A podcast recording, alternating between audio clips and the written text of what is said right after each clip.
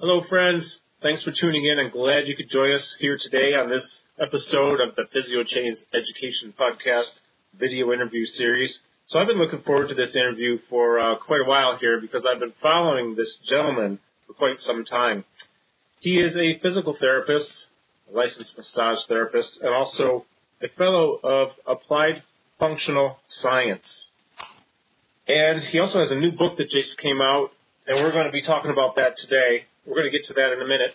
So, without further uh, delay here, I just want to introduce my special guest, Adam Wolf. And Adam, thank you very much. Carl, it's my pleasure to be here. Finally, it's a great opportunity and followed you for a little while now, and so thank you for having me. Well, it's my honor. It's my pleasure. I'm really glad you could. Uh, just want to say thank you for taking this time. And uh, we've had our technical difficulties making it happen, but boom, we got it now. So here, here we go. So, um, anyways, let me get out this book here. You have a copy of your book right there? Because I have. I do have my copy. Yeah. So Adam has a new book that just came out, and it is awesome. Real movement, perspective on integrated motion and motor control. And as I tell my friends in the, the movement world, fitness world, this is a mind bender. And you and I have done some talking previously uh, for quite a while, so I have some good insight as to, I should say better insight than I used to as far as your approach to things. And this stuff, man, this is so fascinating. So, um, you know, if you don't mind, I would love to start with this whole thing about bones, joints, um, speed, that whole analogy that you have, or, or the what you talk about with that in the book regarding all that. Yeah, uh, happily. First, I'd say that it's not my approach by any means. I didn't make any of this information up. I just feel really fortunate to have learned from some great minds and one-on-one with a number of great clinicians and just people in general. So it's, it's just frankly my take on everyone else's information. I'm good at synthesizing information.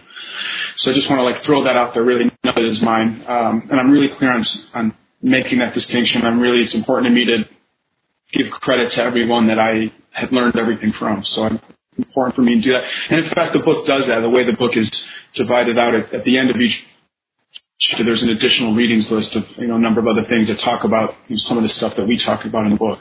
Uh, what you were talking about, and I guess the real motion and the way integrated motion is what I like to call it, is the thought process of, uh, as you said, bones move, joints feel uh, or perceive that movement, and muscles react to that movement to control uh, whatever movement it is. I think that's sort of uh, the analogy that I like to use. One of the questions I like to ask my patients a lot is, they say, "What muscle are you working on, or am I working on?" And I say, "Well, how many oceans are there?" Uh, and, you know, sometimes people will say five. Typically the answer is five or seven. And then I say, well, it's really one body of water. And mass seven oceans is a man-made construct, just like the thought process of 658 or 659. They just invented a new muscle or discovered a new muscle. Did you hear about that? The tensor vastus intermedius. So the quadricep is now a pentacep, Carl. But, uh, uh, the, it's, it's one ocean. It's one. It's one muscle with 658 pockets or so, as uh, Thomas Myers says. So that's really the thought process that I like: is that muscles is a man-made construct, and that the body doesn't know what that is. The brain does, and the body knows how to control motions and the forces that are presented to it, including, as Gary Gray, who's a physical therapist, says, gravity, ground reaction, mass, and momentum. And those are the consistencies of forces that we are forced to deal with all the time. And injuries, in my opinion, most times occur when forces are presented to the body that the body can't handle as they're being presented. Um, and so that's a long ramble right there. I'll stop right there. How's that? No, no, that's not a ramble. I love it. This is the stuff I love. Um, well, I, I really like your bottle analogy. Can you demonstrate that for us? Yeah, I guess like traditionally, one of the important th- things I think in differentiating, and Gary Gray is a, a physical therapist in applied functional sciences. Uh, through him, he's the inventor of it. Uh, really hammered home the concept for me that uh, what we're doing when we're analyzing motion or should analyze motion, in my opinion, is look at joint motion and what the joint is doing in three planes of motion. And a lot of times what happens is people look at a region, the hip, the knee, the low back, as opposed to it being space between two bones that are acting against each other in three planes of motion, in, addition to being compressed or tensioned out or you know, vertically pulled apart. And so, so when we're looking at it, I, I think it's important to understand that we're looking at what one bone does against the other. So we're looking at what a joint motion is, and a joint most times is a space between bones. And so the analogy is is that for me, if, if two bones move in the same direction and the same speed, the joint, which again is space between the bones, doesn't necessarily feel any motion. And that's really what it's about, in my opinion, is getting the joints to perceive motion. Feel, feel becomes sensitive to some people, so perceive, or the nervous system to perceive the motion that's occurring between one bone and another. And so, for example, you know, two bones can move, both bones can move to the right, and they can do it at the same speed and both bones can move to the right with the top going faster than the bottom. Both bones can move to the right and the bottom can go faster than the top. And in all three instances right there, the joint felt three different things. Because the way that we name joint motion and the extremities, based on what all the book says, is how is the distal bone or lower bone moving on a fixed proximal bone. But I can't really think of one instance in life when one bone moves and another bone doesn't. Right? They're both going to move in the same direction, the top moving faster, the same direction with the bottom moving faster.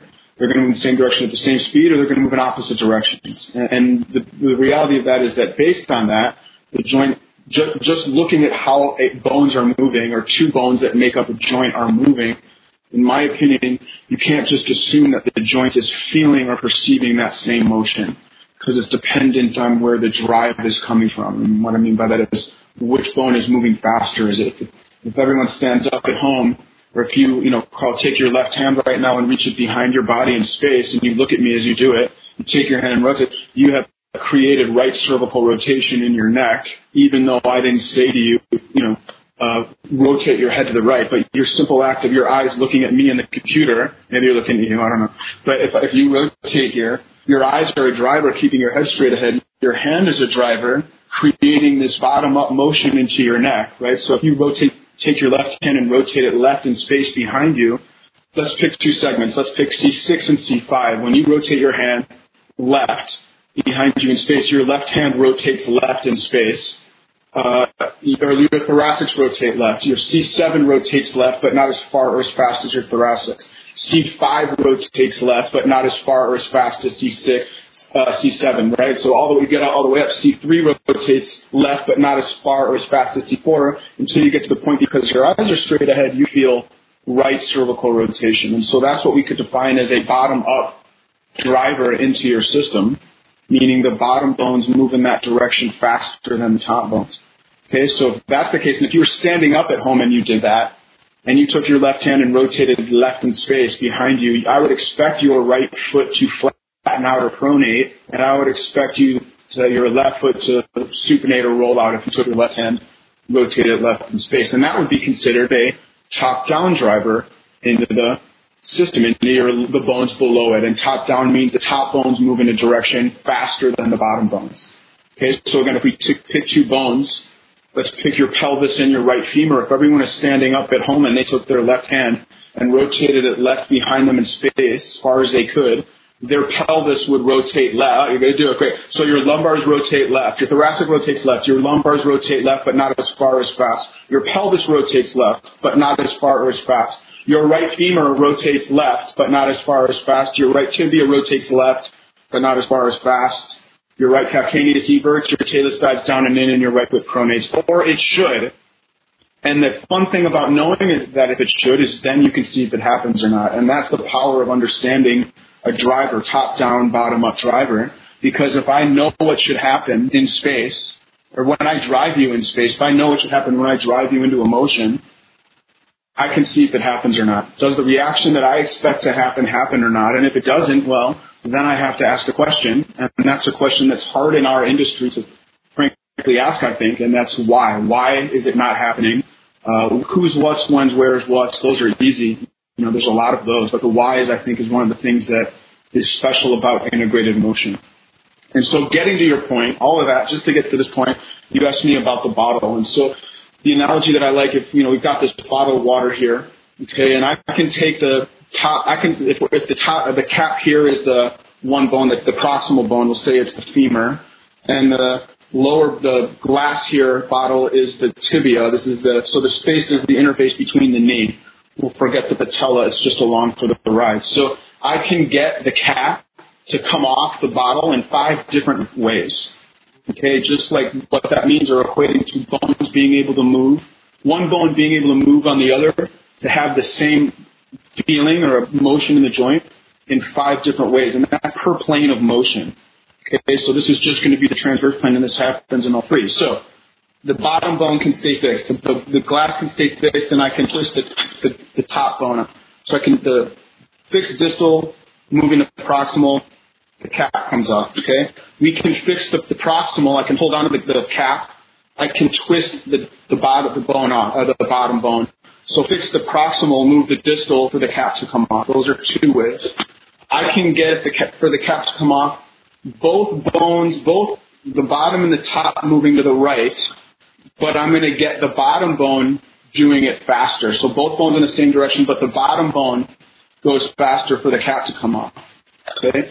Both the bones can go where the glass and the top can rotate left, but the top can do it faster as that happens and the cap comes off. There's four. And then they can go in opposite directions. One can go one way, one can go the other way, and the cap comes off. Okay, and so that's equating bones being able to move against each other. And essentially, that for me is important because just assuming again, to wrap this up to your first question, just thinking about bones moving, real bone motion, doesn't mean the joint is feeling that relative motion. So bone motions versus real bone motions versus relative joint motions becomes really important. Oof, that was a lot. I'm going to take a sip of this water. No, I love that, man. I love it. It's actually when I stood up and I went like this, I did go into eversion or pronation. And um, Actually, so if I left, if I kept looking forward, then I had a top down and bottom up going on, right? Because I've got exactly, yeah. And most times in in, in movement, there is top down and bottom up going at the same time. You know, generally speaking, of course, there's deviations, but when your foot's hitting the ground, that reaction from your foot hitting the ground is a bottom up motion for most of the lower extremity. And and just you know understanding what should be happening at any zone you know, uh, or any movements, I can see if it happens or not. And, and injuries occur, in my opinion, again, when forces are presented to the body that the body can't handle when you're sort of trying to transition out of a movement. When you kind of, Gary Gray talks about load to explode. So when you're going into a movement and then on the way out, it should be coming out and you're still getting loaded with movement or with forces, gravity, ground reaction, mass momentum, and injury occurs because of that. Typically at the trans, transitional zones. That's what they're called. So. It's important, in my opinion, to be able to differentiate relative joint motion versus real bone motion because, again, you know, and often there's a bunch of examples. It looks like one thing's happening, but the exact opposite is what the joint is registering or feeling.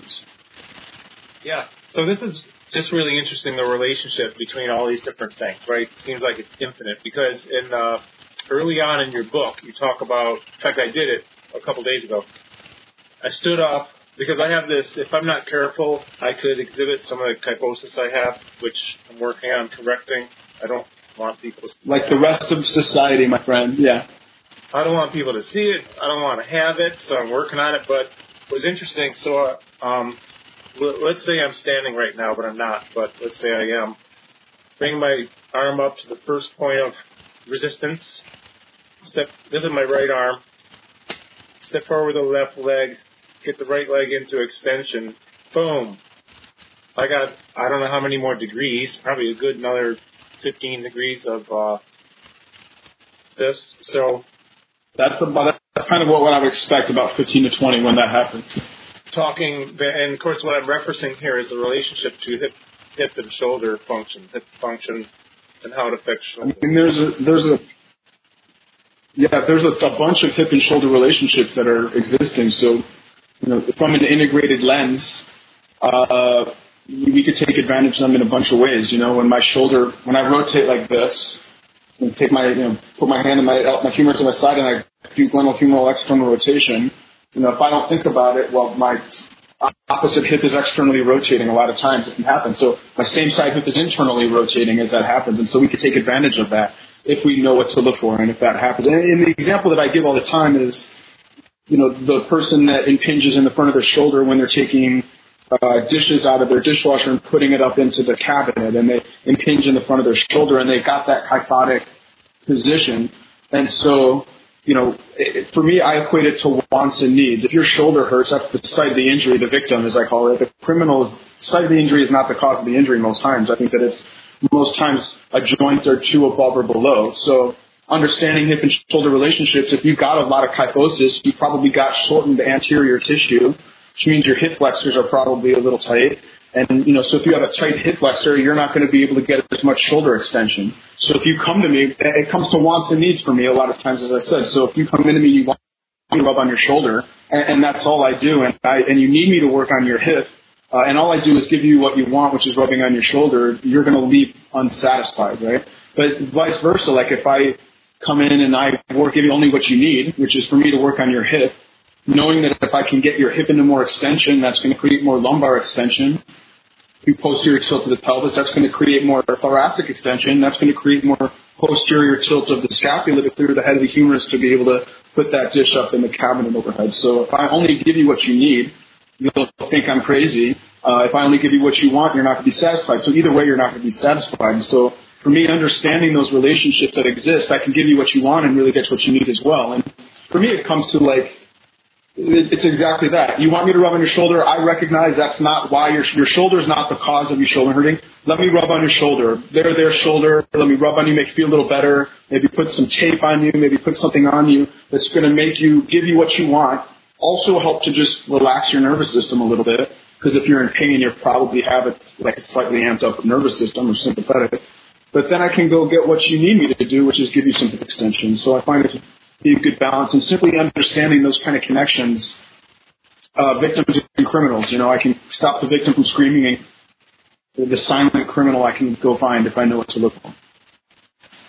Yeah, so kind of just bring something to mind here. I wasn't planning on mentioning this, but why not? Is is when there's pain in one area. I mean, a lot of us, I think a lot of people are aware now, maybe more than uh, our society used to be, that pain, the site of pain isn't necessarily where pain is caused by or from, like the originating spot. Like for me, this hip pain that I'm experiencing, I'm not so sure that it's actually from the hip. Because I've been dealing with this for a few months now. I've never had any pain in my life like this. And so, um, that's another subject, but I guess the, the, the point being that you said it the other day when we were talking, the site of pain is not necessarily the place we want to work on. And you kind of just said that a minute ago too, right? Yeah, absolutely. I mean, I mean, don't get me wrong. I'll work on the side of the pain, you know, I think that that needs to be happen for a number of reasons, including you know, motor control wise and neuroplasticity wise. Pain science talks about Lorimer Moseley and David Butler talk about people in chronic pain or in pain in general have like a what they call a smudging in your motor somatosensory cortex, your representation to the distribution of your body becomes less in those specific uh, uh, in, in the part that hurts. So you, you lose representation in your brain, you lose proprioceptive awareness. So like working on an area that is in pain, I think there's a ton of value to it. I think I, you know, a great study that I just uh, came across not too long ago. I mean, by the way, most people give me great studies and they, hey, you need to read this. I think it's going to help you out. The one that I Steve Capobianco from Rock Tape showed me was one about uh, two-point discrimination in the thoracolumbar fascia in people that have low back pain. And I find it fascinating that people that have no low back pain in this study were able to differentiate two-point discrimination, meaning touching two points, uh, they were able to tell that it was two points at three centimeters. So in your thoracolumbar fascia, if you take your two fingers and you were to touch it one or two centimeters, you would feel one point. If you touch it two or three centimeters, you would feel two points. Four centimeters, two points. So people that have no back pain, it's around three centimeters. People that have low back pain in their thoracolumbar fascia, the studies show that the, I believe the number was seven centimeters is the two point discrimination in people with low back pain. So at three centimeters, you're touching with two points, they're feeling one. At four centimeters, one, five, six. And so they get to seven centimeters, they don't have represent, uh, they don't uh, differentiate two point discrimination. So for me, that says that they lack a lot of tactile acuity, and that's proprioceptive awareness, which goes back to your nervous system and your brain. And so the, working on the site of the injury, I think, is really important. We just need to recognize that there's more to it, and it's probably, unless you have a crush injury, you're walking down the street and a piano falls on your head, it's going to be the result of something not doing what it needs to do, which means something above or below it needs to do too much. In my head, anyway. That's the way I look at it. Kind of the way I've been taught. Well, you know, and I speak to mutual friends, uh, quite a few mutual friends, and it's funny because as I've gotten to know them and learned some of the material, you know, Steve, uh, Dr. Perry, Daigle, we have this. I've, I've learned a lot from them, and now from you. This is that, that's that's how we're starting. Well, it's how I see you guys thinking. It's how I see. It's how I see things now. I mean, it's pretty evident that if we work on just the site of pain, we may not get any results to speak of, depending upon what will, what the issue is. Which is really cool. See this ridiculous smile on my face? It's because I love this stuff. I do too. I geek out on it. I think about it, regardless of if I'm talking about it with people, I'm thinking about it. So the opportunity to talk about it is even more fun.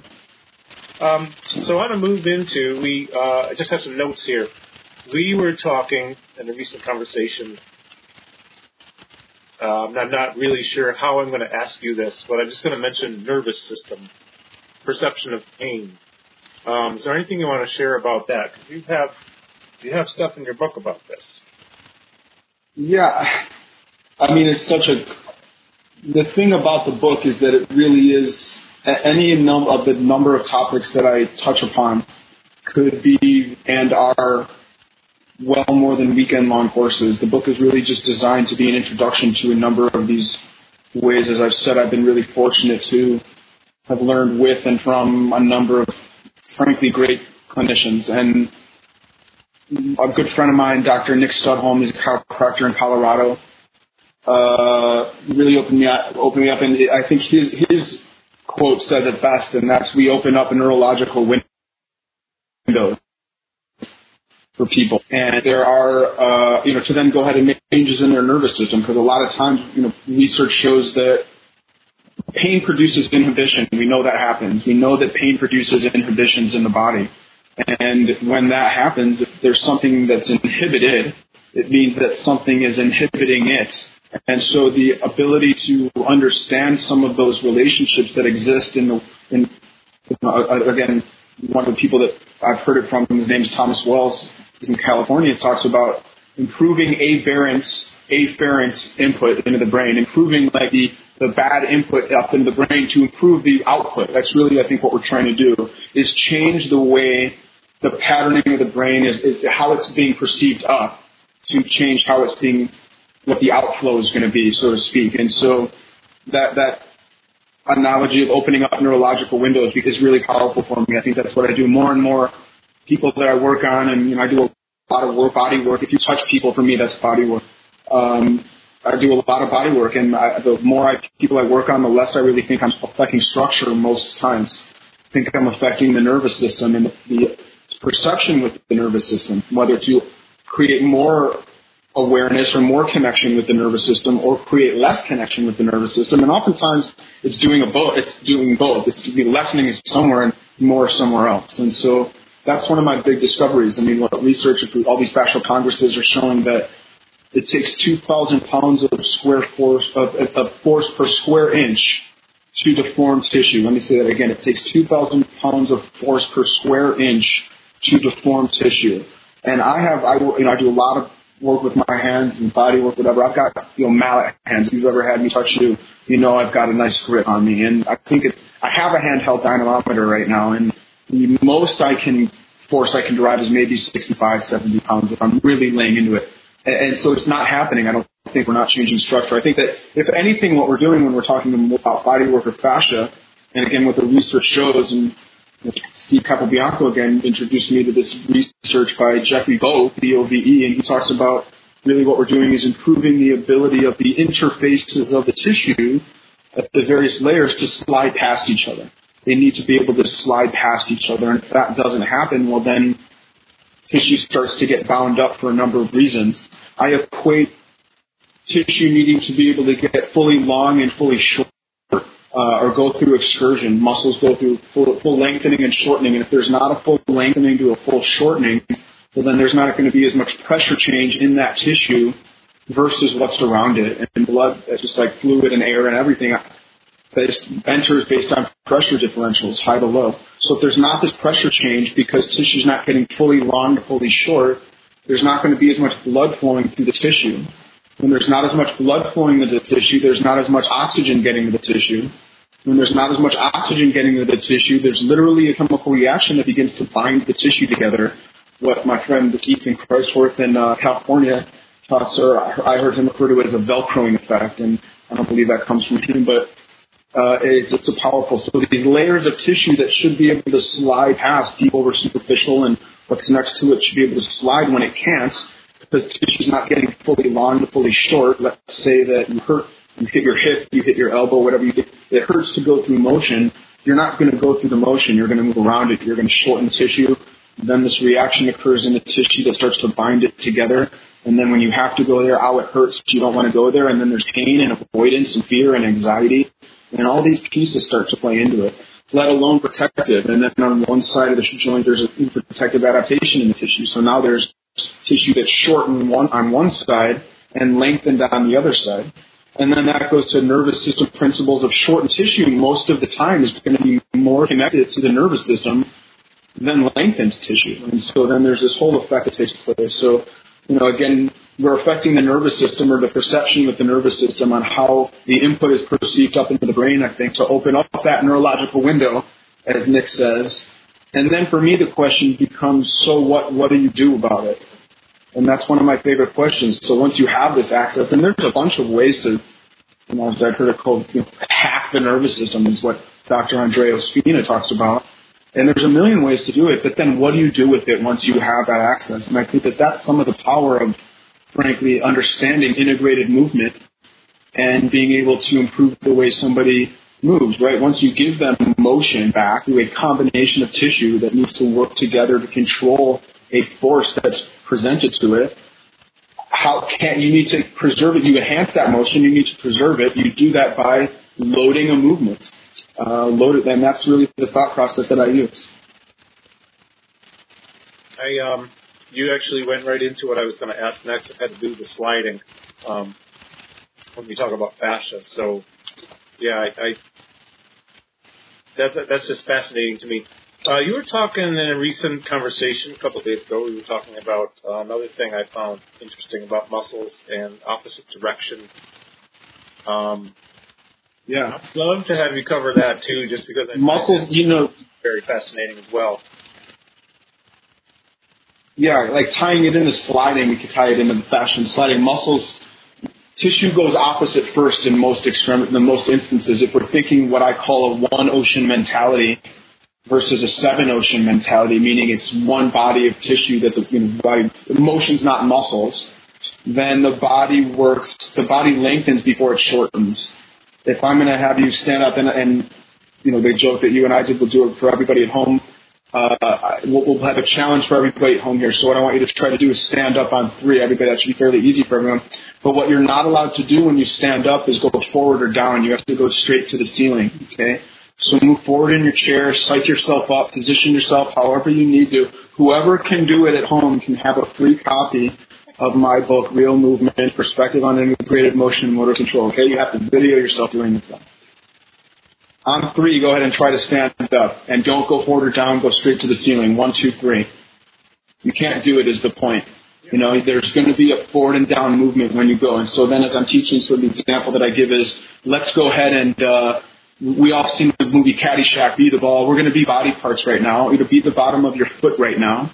And uh, what I want you to do is go ahead on three and stand up, but let yourself go forward or down. I want you on three to just barely get stand up, barely get your butt off the chair, just barely get it up, off the chair and stop and tell me what you feel on the bottom of your feet. One, two, three, go. And what you feel is a tension in the bottom of your feet. Be any muscle you want. Be your quadriceps, be your calves, be your hip flexors, be your thoracic extensors, be your cervical neck flexors. Frankly, it doesn't matter to me. What do you feel when you get to that point and you stop? You feel tension occurring. And what that is, is the body utilizing the forces that are presented to it, right? You're taking your mass, moving forward, that's momentum from ground reaction pulling you down, gravity pulling you down, ground forces allow you to load the tissue to then go ahead and stand up. It doesn't matter the activity, there's going to be a, a lengthening before you go. If I'm going to, you know, hit a golf ball that way, I'm going to load up this way first. If I'm going to throw a ball that way, I'm going to load it up this way first. If I throw like this, it doesn't look right. So that's what I mean by that. Another example that I give, you know, if you put your hand on a table, yeah, right. Put it on my knee here. If everybody at home puts their hand on the table or the dashboard or whatever we're driving, pick up your, well, don't crash if you're doing that, but pick up your middle finger and slam your middle finger down to the table as hard as you can. Slam it just as hard you can see you're doing it. That it's shaking in that camera there, Carl. So slam it. That to me is force production. That's isolated muscles working to create a force. Okay, as hard as you can. That's what you can do. Now what I want you to do is take your other hand, pull your finger back as far as you can, and then let go. And there's going to be more force. You're going to feel more slam. Going to hear it easier. That's because you loaded the body opposite before you unloaded it.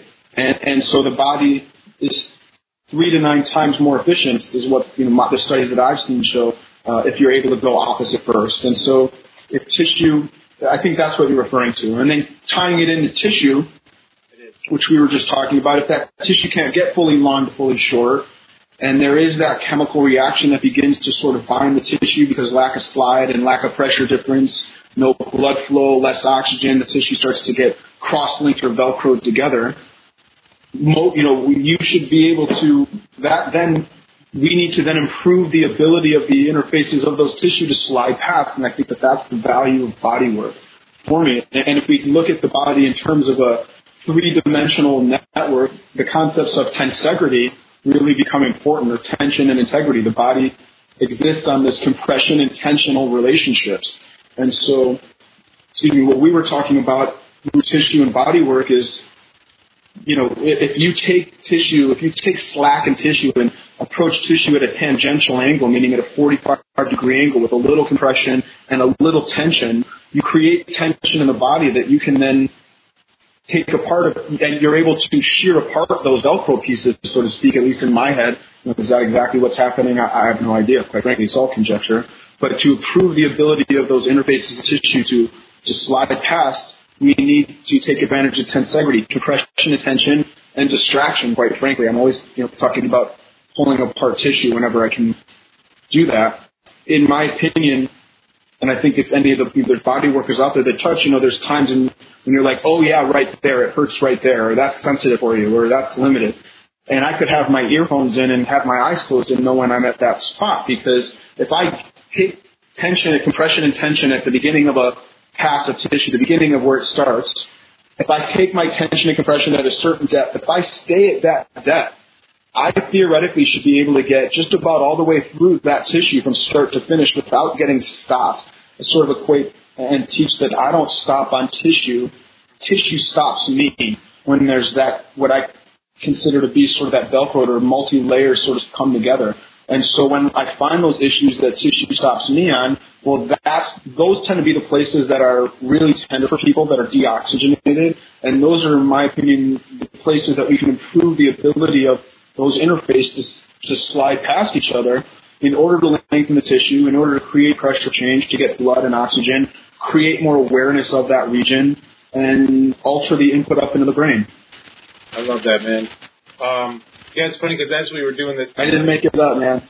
Yeah. well, you know, as I'm getting up out of the chair, right, I actually just never thought until today doing this. Like, um, you need to load. You have to load to be able to get up. If I don't load, I'm not. Moving. Absolutely, you got to go opposite. Yeah, it's important. It's really important to go opposite anytime. You know, anytime, and that's a whole. That's again that that concept right there. We could talk about for two more hours. Just loading opposite to be able to create reactions in the direction. You know, one strategy would be to you know, use that muscle that's you're trying to strengthen in isolation to get it short, but another is to, in integration, load it farther to where it wants to go, where it's comfortable going, to then come back out and create a reaction the opposite way. Understanding that when tissue is short, and I believe from my understanding of like muscle activation and muscle energy techniques, you know, if muscles are short, it loses the tensional relationship, the length tension relationship. The Golgi tendon specifically, I believe, sort of lose some of their length tension relationship and the muscle becomes inhibited to the system. And you know, that word inhibited becomes really sensitive. And what I mean by it is, uh, you know, the ability of the nervous system to engage a muscle contraction. If you look at a normal functioning muscle on an EMG, was to contract, you would see a steady state ramp up, a steady state contraction at the top, and a steady state ramp down. If you look at a muscle that's inhibited to the system, there's going to be a very quick, short ramp ups, a very spiky contraction, and like a fall off at the end. There's not going to be this this continual length, and so we're improving the ability. That's what I mean by inhibited, is that delayed ability of the muscle to, or the nervous system to engage that specific region. And so we, we can improve that ability uh, by you know, changing the input up can change the output.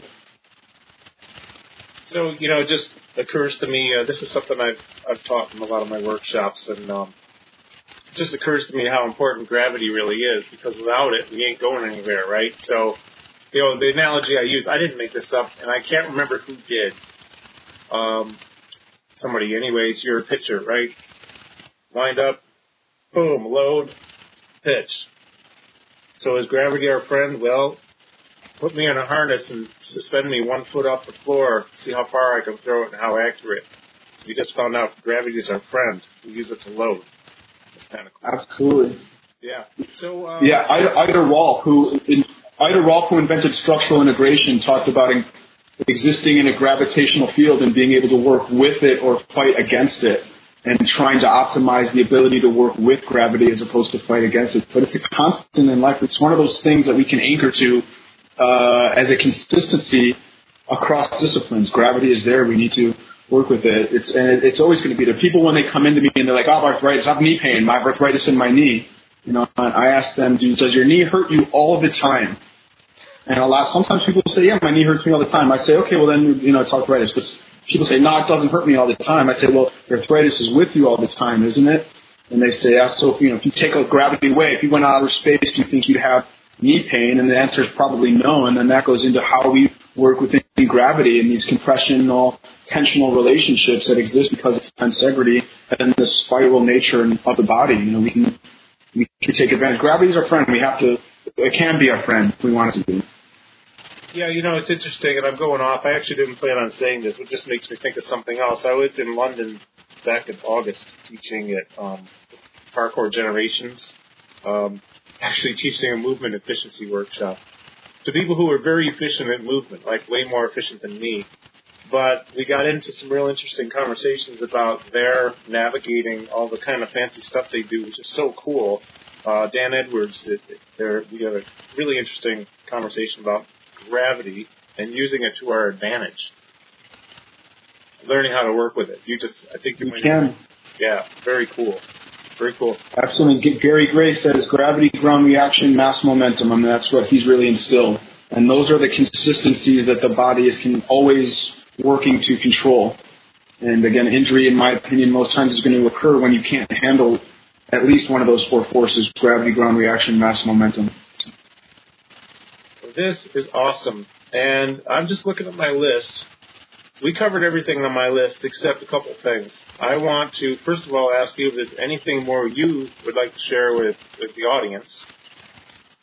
Any kind of takeaway message. We're going to talk about your book more in a minute and your website and your workshops. Those are on my agenda. Yeah, I mean, takeaway message for me is just, you know, lifelong learning. I think that's really important for everybody and stuff that everybody does works some of the time. Everything works some of the time. So to have a big toolbox, be able to understand this integrated lens, it's really just going to, frankly, I feel it is a lens in which to look through movement at that's going to be able to enhance everything that you're already doing. So, you know, again, the book is really written. Frankly, it started as an adjunct to my classes that I teach, and people were saying, "Hey, can I? Where can I get more information on this and this and this?" And I would say, "Well, there's not really one place." So that was one impetus to kind of start to with the book, and it's truly just meant to be an introduction and uh, again my perspective on these varying, seemingly various topics and how they do really relate to each other. And and the word perspective in there, a perspective on, is quite frankly a, it's a shout out to Moshe Feldenkrais, who I've found a lot of inspiration in, and he's written. I've read a number of his books, and a lot of his are a study in or a perspective on, and so that's why I chose to choose that name. And the real movement is because my business is called Real PT in, in Chicago. Well, if this is just an intro to everything, I can't wait to see what else you write in the future. Um, well, again, it's and it's just you know go learn it. I want you to learn it from everybody that I learned it from. That's quite frankly, and that's truly what. It, that's why at the end of each chapter there's a, an additional readings list. This is meant to be a, a stepping stone to go learn from those people.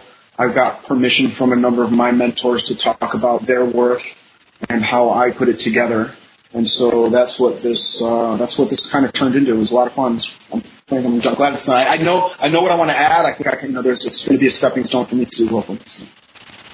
So. We have obviously we're doing video right here, but the audio version of this goes on my iTunes um, on iTunes. So for those who are watching, you can see. Okay, I have the Kindle version of Adam's book, A Real Movement: Perspective on Integrated Motion and Motor Control. He's got the heart. Um, he's got the other uh, book there, the non-Kindle version. And so uh, let's talk about your courses and websites. You have, first of all, your website is biomechanicaldetective.com. Correct? That's correct. Yeah, biomechanical detective is sort of a cutesy name that I took on a few years ago. Uh, so yeah, I don't feel like it's all encompassing enough, really, honestly, but it's it works now. So yeah, biomechanicaldetective.com, and I've got a link to the book and the e-book version. There's also I did a uh, uh, I filmed my two-day course that I teach this past summer, and so had it professionally videoed and edited, and so that's for sale as well. It's condensed down to three and three hours and forty minutes. Uh, so you can purchase that on online at my website as well. And I teach a number of courses. Teach for RockTape, which is a great company to work for, an adhesive elastic tape, kinesiology tape. They have a number of different movement-based courses. Sort of the joke is uh, we tricked you to being here. We're really going to talk about movement within the context of taping and all these other things. So teach for RockTape. Uh, I teach for uh, some courses for medical minds in motion and cross country education as well. Uh, some one day courses for them. And uh, just trying to put out my own two day courses now. I'm organizing it on my own. So I've got a number of those scheduled this year. So if anybody is interested in uh, me coming and t- teaching or talking to their group or company, just let me know we're going to get email me. Catch, catch me on social media and on social media and Instagram as well as also biomechanical detective. You can find me there. Okay. Okay. Yeah. Um, I'm going to help you get get you out to the East Coast here. We got to set you up. You need to be here. Excellent. Um, so we got the website biomechanicaldetective.com. I'll have a link to that on the screen. And I think that's about it, man. People, you got to go out. Fun, man. Glad we made it happen. I'm going to go show this one more time. You got to go out and buy this book. It's really great. I I started reading it two nights ago, and I'm up to chapter five, and it's hard to put it down. So I really appreciate this. Yeah, awesome. for those, uh, we, I just have to tell. We actually did this interview two days ago, an interview two days ago, and we had a technical thing where Adam's box didn't show up, and you can't see him and it's important to me to be able to see because we have things to demonstrate. You demonstrated the bottle analogy and a bunch of other things. So I'm really glad. I think we got a winner on this one though. So uh, thanks for taking the time. Otherwise, I was going to just do it in my underwear next time. Just yeah, no video, just underwear. I, I don't. But next time. Um, Thanks, Carl. This is fun. Yeah, next time we'll be face to face. We'll set up a real camera and do it in person. But thank you again, Adam. I really appreciate you taking this time. Um, if you don't mind, just stay on after My pleasure. Stay on for a minute. No and, problem. Thanks for tuning in, and um, stay tuned for uh, uh, more from Adam in the future. I can guarantee you that. All right. So thanks again for tuning in. Have a great day.